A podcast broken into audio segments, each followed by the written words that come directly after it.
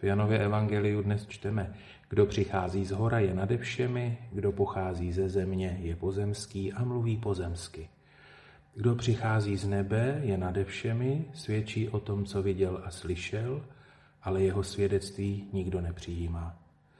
Kdo však jeho svědectví přijal, dotvrdil tím, že Bůh je pravdivý.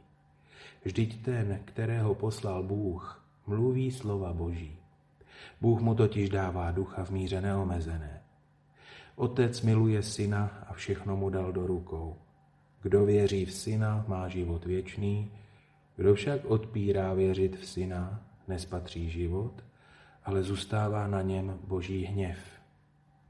Tolik ten dnešní úryvek. Úryvek, který klade důraz na toho, kdo přichází nebo pochází z hůry, kdo přichází z nebe, na toho, který svědčí o Bohu, na toho, v jehož osobě, slovech a jednání se nám vlastně přibližuje Bůh sám.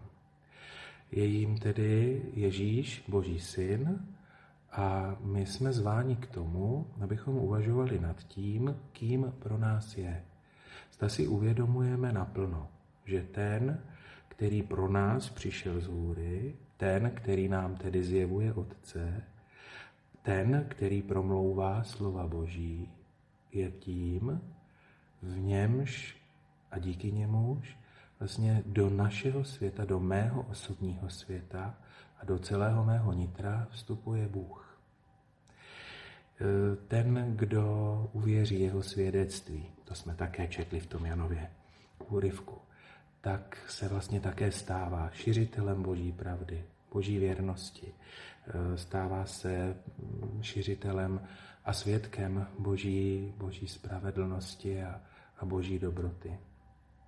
A to jsme právě my, kteří bychom měli ve svém životě slova, která vlastně Kristus Pán nám jaksi hovoří, bychom je měli ve svém životě dokázat žít.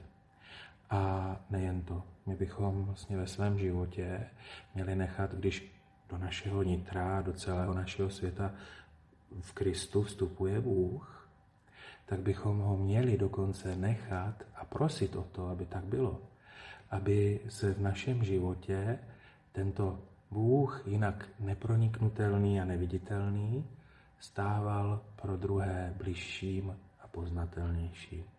Tak kež se i v našem životě a skrze nás vlastně Pán Bůh dokáže dotknout druhých lidí.